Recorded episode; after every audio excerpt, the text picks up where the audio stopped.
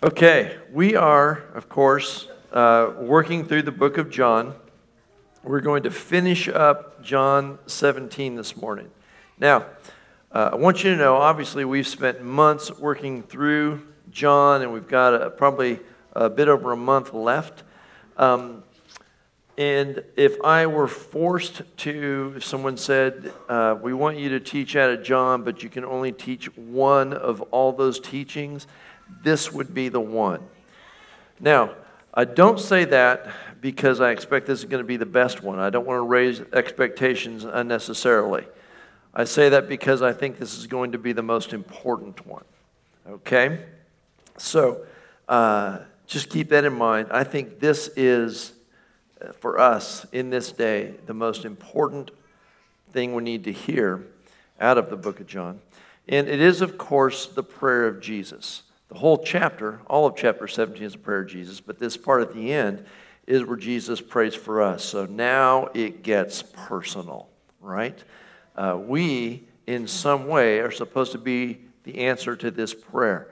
Um, Jesus is praying to the Father. How many of you think there is an excellent chance this prayer will get answered. Yeah. And so we should ponder what that looks like because we might be involved. Our cooperation or partnership or participation uh, might be involved in the answer to this prayer. Amen? So, uh, let's begin to look at it. And it's just seven verses here at the end. We're going to start with verse 20 and go through verse 26. I'm just going to take them for the most part one at a time. Verse 20, uh, Jesus, remember uh, the verses just before this, was praying specifically for the apostles, for those who had been following him. And now he extends that. He says, I do not pray for these alone, the these being those apostles, uh, but those, uh, but also for those who will believe in me through their word. How many of you have believed in Jesus through the word of one of these guys? All right, most of you. Some of you need to get born again. Okay. So, this prayer is for all believers throughout history who would believe through the word of the sent ones. And I love in verse 18, we just read, uh, just uh, last time we spoke, that Jesus said, As you sent me into the world, I have sent them into the world. So, in the same way, Jesus said, I speak the words of the Father when the Father sent him into the world. The apostles came saying, We're speaking the words of Jesus, and people are getting saved because of the words of Jesus. So, again, it's just another example of how the sent ones, the Word, uh, works for salvation. And now we are speaking not only the words of the Father and the words of Jesus, but the words of these sent ones to get people saved, right? Pretty cool. All right, so we know what it's about, and we're going to get into it. And there are a couple verses that are just really straightforward, but it's so important that we grasp this. It's not hard to understand, uh, but there's a depth to it I really want us to get because uh, I think if the church ever gets this and really applies it, we could be pretty super dangerous to, you know, uh, the devils and things like that. We don't want to be dangerous in general, uh, just to the kingdom of darkness, right? Okay, good. So, verse 21. So, this is what he begins to pray when he's praying for us that they all may be one, as you, Father, are in me and I in you, that they also may be one in us, that the world may believe that you sent me. Now, let's unpack this. His prayer is that we would be one, that we would be in unity. And I want us to be very clear. He's saying, and you got to see this, he's saying, I want Trinitarian unity. Father, I'm praying that they'll be one like we are one. He's not praying that we'll be in unity, that we'll be in agreement, that we'll get along. He's praying I pray they'll be one like we are one. Remember how they are one? They've dwelt together in perfect unity for all eternity. And so he's not calling us just to agreement, just to unity. He's saying, Father, my prayer is that the church will be a part of the unity that we are already in. They will be in this oneness with us. It's way higher than just getting along and having the same doctrine. You understand? He's calling us to Trinitarian unity. So it's not enough that we are unified about Him. Understand? It's more than that. And it's this. He says in verse 21 uh, I and you, that they also may be one in us. Where? In the Trinity. Is it enough to be one in this room? Resoundingly, no. Is it enough to be one in doctrine, in agreement? No. I want you to see what he's saying here. It's not just about agreeing together about what the Bible says or about what Jesus says, it's about coming together in oneness in Him. In Him. This is, again, a simple concept, but so important. And it's so important that we don't overlook this, that the church actually uh, pursues doing this, coming together in Trinitarian unity in Him. It's not a doctrine based unity, it's a love based unity, as we're going to see as we move on. But the important thing that we see is that it's in Him. He is the place of this unity. In Ephesians 1, verse 10, Paul says that in the dispensation of the fullness of the times, that's a fancy word for saying at the end of all this, this is where we're headed, right? Where are we headed? He might gather together in one all things in Christ, both which are in heaven and which are on earth in Him. You see it? Everything. There will come a time when all of creation will be gathered together. Everything in heaven, everything in earth, in Him. Anything that doesn't want to be in Him will be dealt with somewhere else. You understand? And so we got to see that this in Him thing is a big deal. He is the place of unity. It is not a doctrinal unity, it is not a get along with each other unity. There is a place for our unity. He is the clubhouse, He is the meeting place. Jesus is the place of unity. Our unity must be in Him. We must come together in Him. We must meet together in Him. And this is what He was talking about, as we've said, we just keep going back to this in John 14, 2. I go to make a dwelling place for you in the Father. John 14, 23. The Father and I are going to come and make a dwelling place for ourselves in you. John 15, 4. Abide in me in that dwelling place, and I in you. Keep me in the dwelling place we made in you for us. Did you catch all that? So it's all about this dwelling place, and it's all about us abiding, meeting together, underlined together, in this dwelling place. We are called, Jesus is praying that we would be one in the same way that Godhead is one, and that we would experience that oneness in the dwelling place, together in Him. And I said again, underline together. That's why it's such a big deal that we worship and pray together. Why worship? Because Psalm 22 says God inhabits praises, He dwells in them. So if we praise, and God goes, Well, I'm going to go stand there. What do we get? We get the meeting place and we're together. That's why we like prayer meetings, corporate prayer meetings, not just praying at home, uh, because uh, Matthew 18 says that where two or more gathered in my name, there I am in the midst. So we go, well, all we got to do is get a few people praying, and Jesus will come. And now we're in that dwelling place together with Him.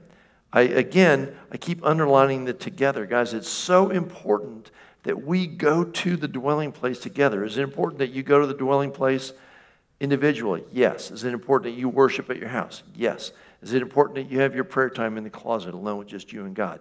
Yes. But it is so important that we go to the dwelling place together, that we experience Trinitarian unity together. All right? And so, uh, in fact, it is so important that the rest of verse 21, he says, uh, that the world may believe that you sent me. In other words, our witness to the world is our ability to dwell together in unity in the Godhead.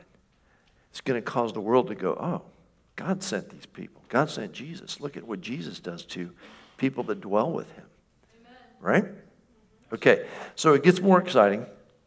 Uh, I'm going to go through this pretty quick and then I'm going to get something at the end. Uh, but I, I just want to beat this drum really hard because I want us to understand how important it is that we enter into the dwelling place together corporately uh, as often as we can. So, verse 22, and he says, In the glory which you gave me, I have given them, that they may be one, just as we are one. Now, I'm going to actually come back to this concept. I want to get through all this, and then I'm going to come back and really hit this glory thing at the end. So I'm just going to point out two things for now, and remember, we'll come back in case you feel dissatisfied. Um, the first is this it's the same glory. This should be a drop the mic, blow your mind moment. The glory Jesus is speaking to the Father, the glory you gave me. This is the glory that the Father has given Jesus. Has everybody got a handle on that? What's he say next? The glory that you have given me, I have given them. What glory do you have? The glory that God gave to Jesus. Wow. Yeah. This should make a difference. We need to get this kind of glory to show up. Amen. And the other thing, the second thing I want you to see, and we're going to talk about this later, is he says, I've given them this glory that they may be one as we are one, that they may enter into this Trinitarian unity. Or, in other words, the glory that he has given us somehow facilitates this unity that it's key to us entering into this unity that is the answer to his prayer. We're going to talk about that later. Hang on to that. Don't lose that, okay? All right, so going on, verse 23. I in them and you in me. Again, he's just going back over and over and over this Trinitarian dwelling place. I in them and you in me, that they may be made perfect in one. Do you realize God's perfecting us? Trying to make us perfect? Now, He's perfecting us in this place of oneness. They may be made perfect in one. He's not perfecting you and you and you and you and you. He's perfecting us as we come together in this place of oneness, right? That they may be perfect in one, that the world may know that you have sent me and have loved them as you have loved me. There's a bunch here, so we'll spend a little bit more time on this. First, we are perfected together in the dwelling place. You are not being perfected apart. In fact, he even talks about how the saints who've gone before, he talks in Hebrews about how they won't be perfected apart from us, that it's all together. And so, again, it's important that we're coming together into this dwelling place because it's there in that unity, in that Trinitarian oneness that God is making us perfect. He's doing something to perfect us there. All right? Now, incidentally, uh, there's, I, I, always find it interesting in the New Testament that there are very little descriptions of church services, and my theory is that the reason is God said, for God's sake, none of the apostles write down what you did at church because they'll never do it a different way for the next 2,000 years, right? They'll go, that's how you do church. That's how they did it in Ephesus. And, you know, right. So I think it's intentional. But the one place he does give us the pattern for church is in Ephesians 4. And here it is. And I want you to note this. I want you to be thinking about how we are perfected together as we are joined together, as we are made one in Trinitarian unity in the dwelling place. Think about that as I read through this and kind of emphasize a few of the words that we're underlining. Says, Ephesians 4, he's given us, it starts with he's given us apostles and pastors and teachers and, you know, guys that work at the church uh, to do something. What are they supposed to do? To, or to, to equip the church until a certain point. So the, it's the point that we're looking at. Till we all come to the unity of the faith, there's that unity thing, and the knowledge of Son of God to a perfect man, being perfected, to the measure of the stature of the fullness of Christ. I want to talk about this a little more in a minute. He's trying to perfect us for a reason. He's trying to perfect us so that we can express Christ fully. As He perfects it. Now, again, you and you and you and me, none of us are going to express Christ fully. But as He perfects us, we can express Christ fully. That's what He's after, right? So, to the measure of the stature of the fullness of Christ, that we should no longer be children tossed to and fro and carried about with every wind of doctrine by the trickery of men in the cunning craftiness of deceitful plotting, but speaking the truth in love may grow up. Just grow up, just get mature? No. May grow up in all things into Him. What are we growing up into? Into Jesus, who is the dwelling place. Get it? See how this all fits? So we're growing up into Him, who is the head, Christ, from whom the whole body, joined and knit together by what every joint supplies, according to the effectiveness by which every part does its share, causes the growth of the body for the edifying of itself in love. Jesus is the head, Jesus is the anointed one. You experience his fullness by being connected to him and the body. Right? Amen. You see it? We dwell together in him. If you if I take my finger and cut it off and stick it on my head, it no longer lives. But it's connected to the head. I can tape it right on there. Nope. It needs my arm and all that stuff. You understand what he's saying here? All right. So, this is the plan. This is the Ephesians 4 plan that we are perfected together as we enter into this dwelling place in Him together. All right? Now, he goes on uh, in verse 23. I want to address the end part of the verse. He says, um, That the world may know that you have sent me. Again, so it's talking about our witness, right? That he's doing this so that we are a witness. Oops, I lost my Bible. There it is. Um, come back. All right, there we go. He's doing this so that we'll be a witness, right, in the world, um, that they may, uh, that the world may know that you've sent me and have loved them as you have loved me. Or in other words, our witness is what? That the world may know that you sent me and about your love, Father. So he's saying specifically here, not just that our oneness is a witness, but our expression of the Father's love is a witness. In other words, our witness is a manifestation of the Father's love. You understand that? So we're entering into this dwelling place so that we can experience the Father's love, so that we can manifest the Father's love. Now, one other thing, in the same way we saw that the glory we received was the same glory as Jesus, we don't want to overlook what this verse says. Again, it's a drop the mic, blow your mind moment. And have loved them. Who's them? You. As you have loved me. Who's you? Father. Who's me? Jesus. You understand what he's saying there? The Father loves you exactly like he loves Jesus. Wow. Now, we already read in John 15, 9, Jesus says, As the Father has loved me, I have loved you. We already know that Jesus loves us like the Father, and that was pretty impressive. But the Father loves us like he loves Jesus. It's like it's almost like God has only one level of love and it's all in. Amen. Right? But I don't know what else to say about that other than it should blow our minds. That the Father loves us in the same way he loves Jesus. It's the same love. And what this is, is an invitation to witness the Father's love and to manifest it and to uh, express it as our witness. It's, uh, I talked last time about, uh, I'm going to call it the Shema experience. I talked about what I call the Our Father in the Old Testament. Hear, O Israel, the Lord our God, the Lord is one.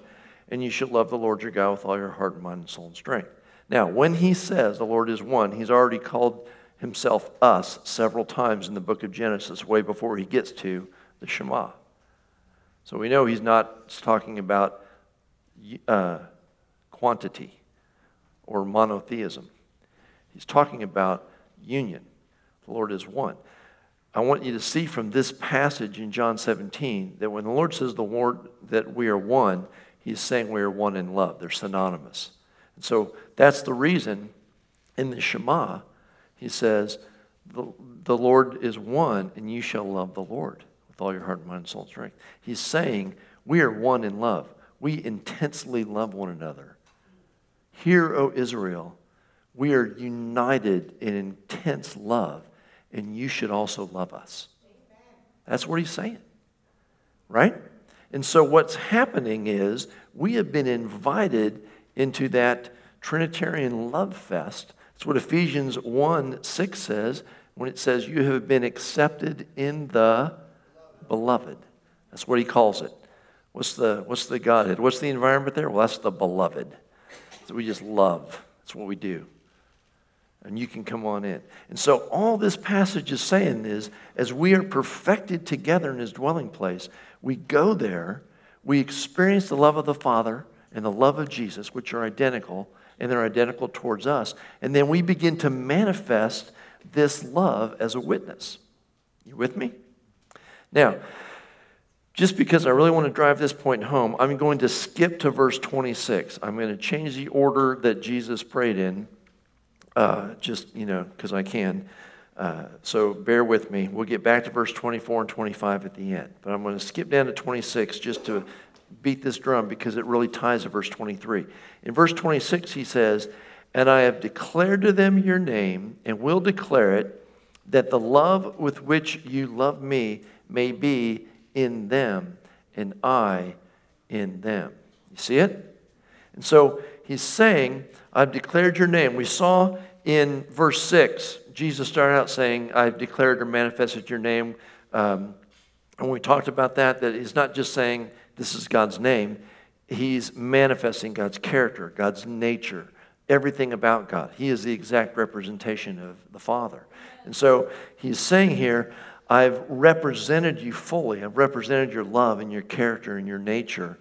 And I will continue to do it to the end that the love which you love me may be in them. In other words, he has manifested the Father so that we could learn to love so that we could be his witness.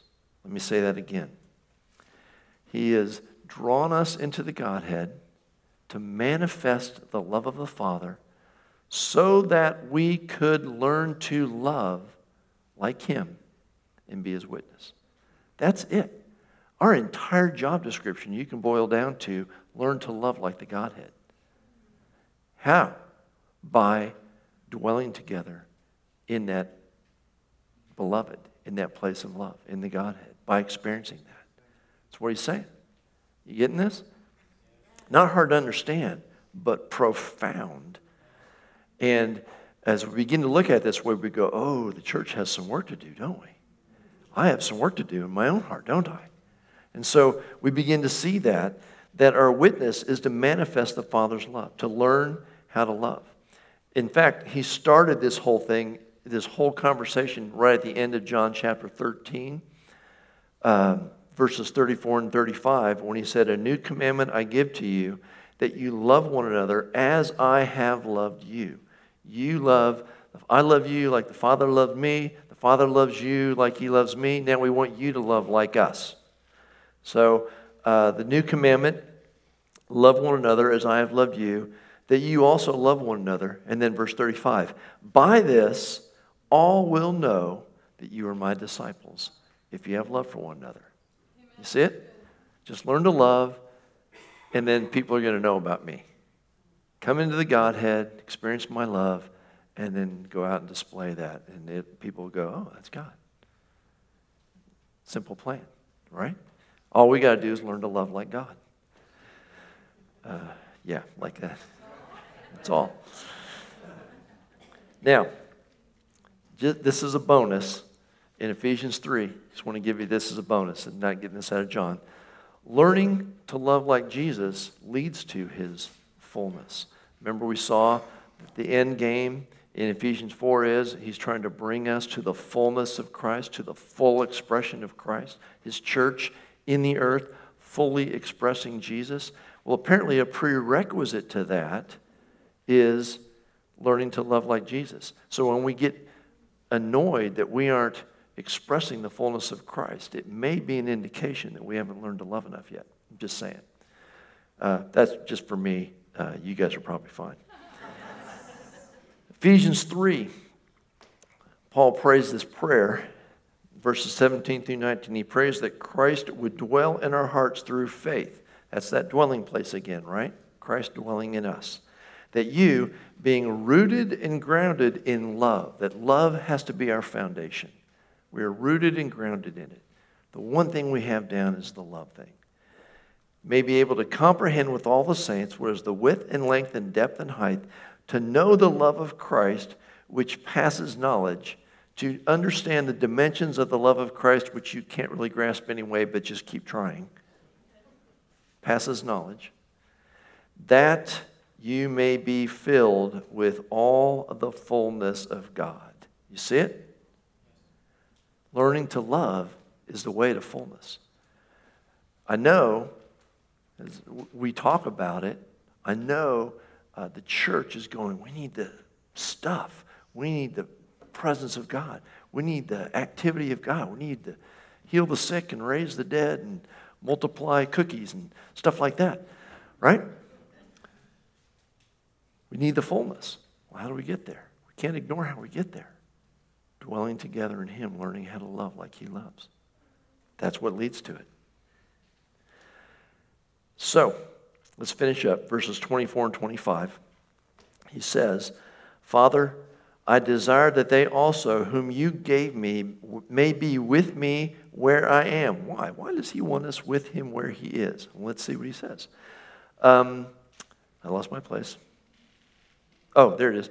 That they may behold my glory which you have given me, for you have loved me before the foundation of the world.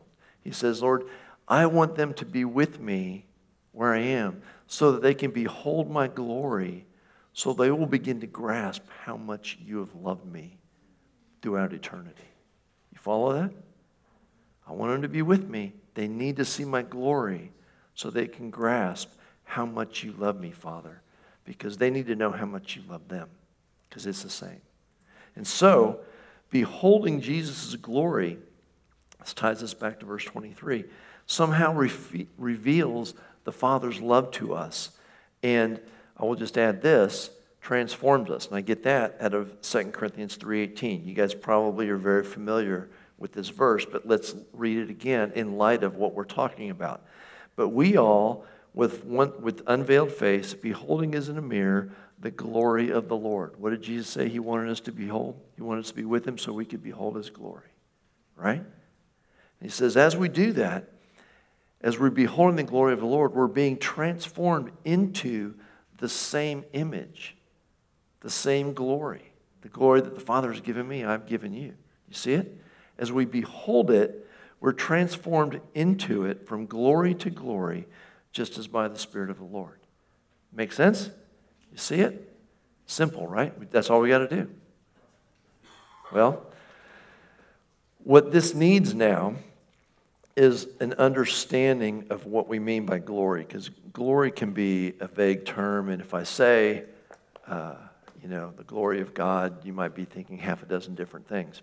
So let's talk about that. So, what I want to do, I want to tell you a story uh, that comes out of this passage uh, for me personally, specifically John 17, 21, and 22. Now, uh, what happens is, um, sometimes, and this is a good idea, you should do this. Sometimes when I'm reading the Bible, just to make it more fun, I will actually, and this is radical, I'll actually talk to Jesus about the things he said. Uh, I'll have a dialogue over, almost like it was a letter written to me, and I could talk to the author. So yeah. So I will talk to him. I will dialogue over what I'm reading. I'll just pause and go, hey, God, what's that mean? Or, and sometimes he tells me stuff. And, uh, or, you know, hey, God, I'd like that. Or, hey, God, that makes me nervous. Uh, you know, right? So, this is one of those times where I'm dialoguing, and I'm dialoguing over John 17, and I read verse 21. Now, I have for a long time, and this was this was this was I don't know maybe 20 years ago. It's a long time. I was, I was still a youth pastor when I did when I got this, and uh, I've been all about unity for a long time. So I've always loved this passage, and so I'm reading John 20, uh, John 17, 21, um, that they may be one as we are one, the unity thing, and and I'm being a little snarky with God because now I can do that because that's me, and God knows, and you know, uh, so you know, don't try being snarky with God. I don't know. It worked this time. It's probably not a good idea, but I was being snarky, and so I go, God, I'm reading John 17, and I said, it says here that the church is going to be one as you guys are one. I said, uh, I believe you're going to answer this prayer, but I don't have an idea how. I said, I can't even picture a church being one, let alone the church being one. How are you going to do that? Right? And I'm not really expecting an answer because I'm being snarky. Uh, but, and God just jumps into the conversation. He goes, Read the next verse. I went, Okay, I'll bite. And it says, The glory you've given me, I've given them, that they may be one. And so I can, you know, I'm intelligent enough to figure out it has something to do with his glory. So I go, okay, what's that mean? And here's what he said. And it was revelational to me. He said, I'm going to pour out my glory, and everybody's going to be wrong. And I went, dang it, that could work. we could get united over what screw ups we are. How every one of us is wrong about God. Now, to be fair, I didn't interpret it correctly at first. I only got part of it, and I want to go through that with you. There are, I believe, two essential revelations of the Trinity that every believer needs to have. And the first one is a revelation of His holiness. And this is where I went with this. My thinking was, uh, oh, He's going to pour His glory and everybody's going to be wrong we're all going to go, oh, we're so sinful. We can't possibly have any reason to judge each other. We might as well just be united, you know. And I thought that's what he meant. And I think in part, uh, he did. That's part of it. Uh, and the reason was of an experience I'd had because as soon as he said that to me, my mind went to this experience. And here's the experience I was at a, and you do need this revelation of God's holiness. I was at a men's retreat, and what we used to do, we used to do men's retreats uh, here where we do multi church men's retreats, and the pastors would go down a day early and we'd pray together. And on one of these, and this is for me at least super rare, guys. I've, in 39 years of being a Christian, I've had this experience I'm getting ready to describe to you exactly twice and for an hour or so. Um, but it was profound. So, uh, we're down there and we're praying, and the presence of God comes, and He comes, and I don't know how to describe it other than He's fully expressing His holiness. And I can't describe what that's like. I can tell you how I responded to it. I was laying on my face because it felt like that was as low as I could get. And uh, now, don't get me wrong, I'm not afraid. I'm loving being there, I'm loving His presence but I am so aware of how holy He is. I am laying on my face, going, I'm staying here as long as He stays. This is awesome. But I can't think. I, not I can't think, I don't want to think. I'm trying to turn my brain off because, and it's not like I'm having, every time I think, I'm having wicked thoughts or evil thoughts. I'm just aware that He is so holy that all my thoughts are just foolishness that I, am like this. It's just it's not even appropriate to let my I can't give my brain any leash, not a bit, because it just all ends up. Oh, well, I can see where that's heading to pride, and I can see where that's heading to that, and that's heading to that, and I just I'm, I'm literally laying there trying not to think, enjoying the presence of God, aware that He is holy, and what that did for me And I had it one other time right up here, one time after youth for about an hour. It was like God, it felt like He just set His throne right there. And we, we were just all on our faces and just quiet. And what you come away with in that experience, in that revelation of the holiness of God, is oh, we are all really sinful. You know, the degree, you know, it's, it looks good. Well, you know, God's holy and, uh, you know, I'm this good, but you're only this good. I'm twice as this good as you are. Well, it's not like that. It's like God's holy, uh, see, orbit you know, you know, way up there, millions of miles, and you know, I'm this good and you're only this good. It really doesn't make any difference. That's what it's like. You're just going, oh, we're all just not even close, right? And so we need that revelation of God's holiness. It's what we saw in John 8 when the woman caught in adultery was brought before Jesus. And he said, Sure, let's throw rocks. Whoever has no sin, start. And what happened? Now, I don't know what else was going on. I don't know what he wrote. I don't know what kind of presence was there. But everybody dropped their rock and wandered off. No one was ready to condemn this woman caught in adultery, hands down, guilty, and stoning was the prescribed punishment. No one did it because they had a revelation of God's holiness, right? It's what Isaiah experienced in Isaiah chapter 6 when he said, Woe is me. He saw God high and lifted up. Woe is me. Now, in Isaiah chapter 5, you asked Isaiah, How you doing? He'd probably go, I'm doing pretty good. We got Uzziah is an awesome king. Things are going well. I'm the prophet in Israel. Uh, you know, uh, church is good. Chapter 6, oh dear God, I am wicked, and everyone I know is wicked.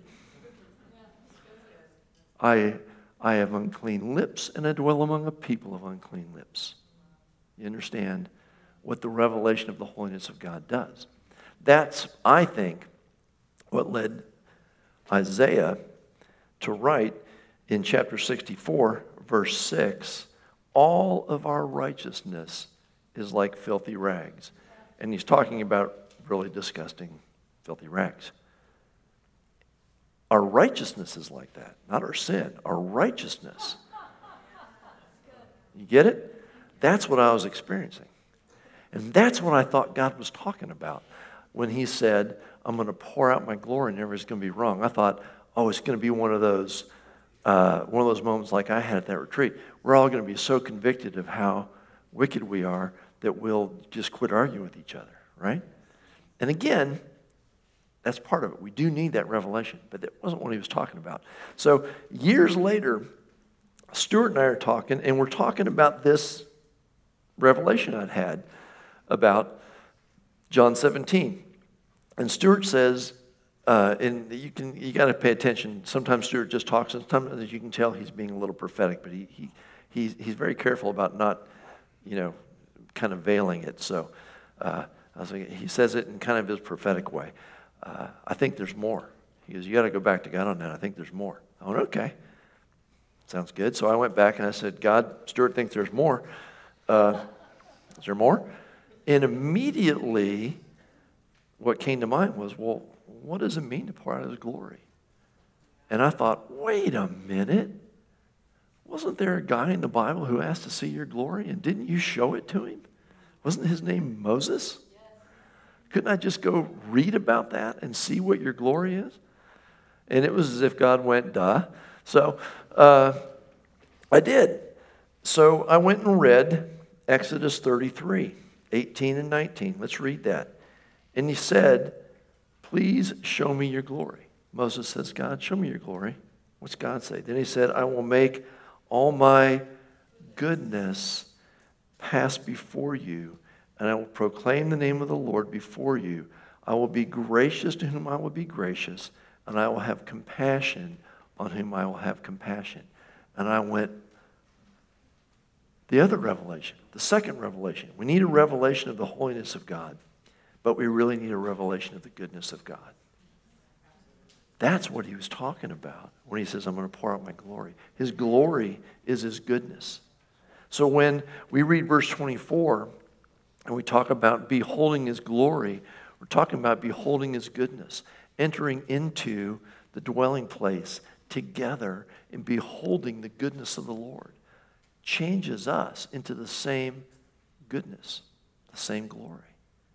That was the revelation that God wanted to give me. That's what I needed to behold. And just for fun, let's go ahead and go to Exodus 34, where God does show him his glory. Uh, remember, he puts Moses in the cleft of a rock and he puts his hand by him and he walks by and he says, You can't look at my face, that'll kill you, but you can look at my backside while I'm walking away. And so that's what Moses does. And as God walks by, he proclaims his glory. Let's listen to it.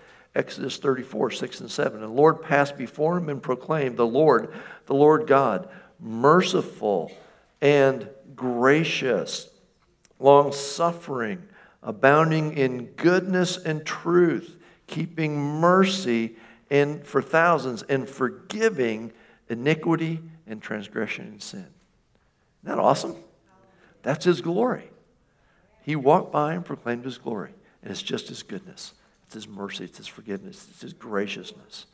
And that's what we're supposed to behold and gaze on and be changed into that's going to cause us to learn how to love like Jesus and the Father love. Are you with me? Yes. So, to sum all that up, when Jesus said, I'm going to pour out my glory and everyone's going to be wrong, here's what I think he meant. Finally, I figured it out. Here's what I think he meant. I think he meant that none of us have fully understood his goodness.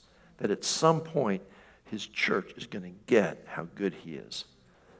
And that is what's going to bring us into unity.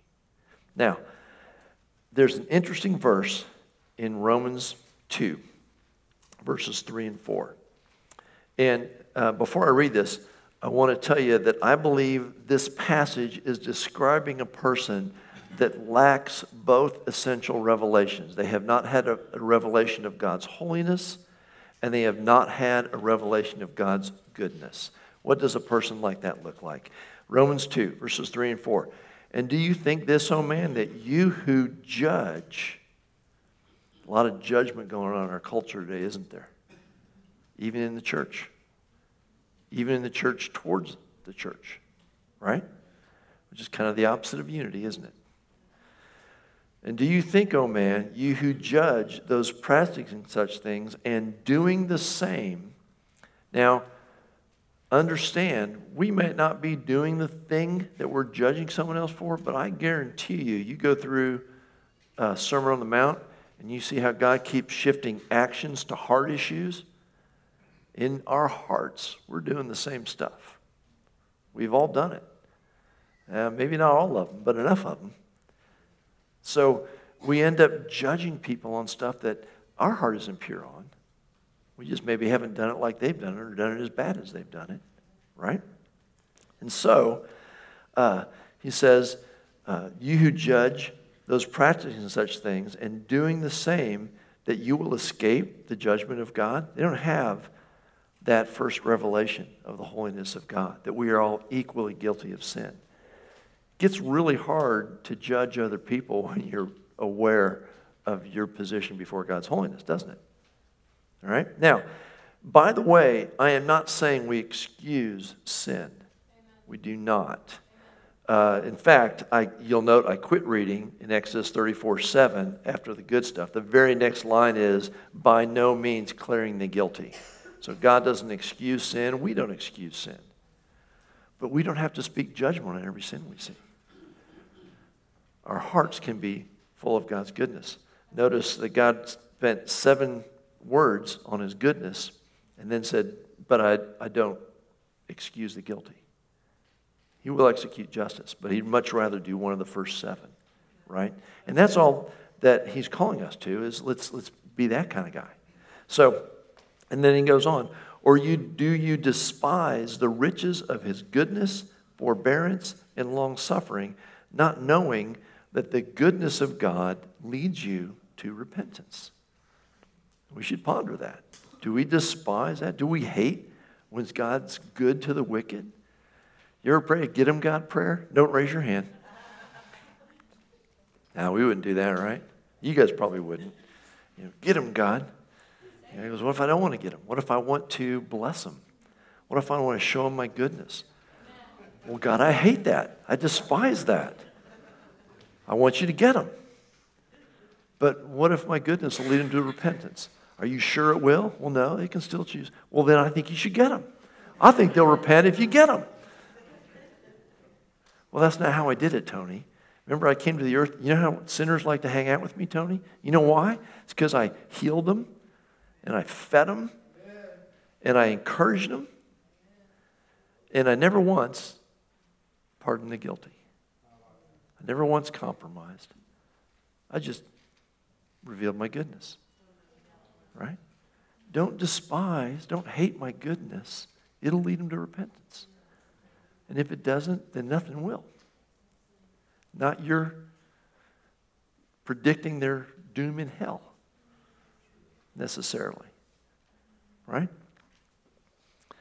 It might get them to repent for a minute, but I've found fear isn't a real lasting motivator. You with me? So, the point of this whole thing was this that we do need two essential revelations about the Trinity that God is holy and that God is good. But the point I feel like he was trying to make when he elaborated on verse 22 for me uh, was that the second revelation, way more than the first, will unify the church. That the church will unify a lot more under the goodness of God than under uh, the scariness of God. Does that make sense? So, how will Jesus answer? I'm sorry, how will the Father answer Jesus' prayer? We should speculate on that. That's what I was doing had I gotten this whole conversation with God. How will the Father answer Jesus' prayer? I think it looks something like this, tying all this up. And you can go ahead and bring the band back up if you want to. I think it looks something like this. I think the church will manifest his fullness in the earth by learning to love like Him through dwelling together in Him and beholding His goodness. Now, I wrote that down in your notes in case that was too much to remember. But that's what I think. I think the church will begin to manifest the fullness of Christ by learning to love like Him. And the way we're going to do that is by dwelling together, not each of us individually, dwelling together in Him and beholding his goodness. Does that make sense? So here's my plan for Church on the Rock. My plan is let's do the things like prayer and worship that get the presence of God. Then let's all run in there together. And then let's look for his goodness and see if we're changed from glory to glory as we behold it. That's my plan. It's pretty simple. Let's just keep doing it and see what happens uh, and not just on Sunday morning. At home church, uh, house church, go ahead and run into his presence together. Uh, in our prayer meetings during the week, let's get in his presence and run in there together and look for his goodness and see what happens. Right now, as we go back into worship, let's look for his goodness, just like he did in the earth. Help heal the sick, encourage people, set people free, that kind of thing. I think if we do that enough, if we just keep going into him together and seeing his goodness, we'll start expressing the love of God more. I think it'll change us. I think we'll be transformed from glory to glory as we behold that. It's just, just my plan. You with me? Good plan? All right.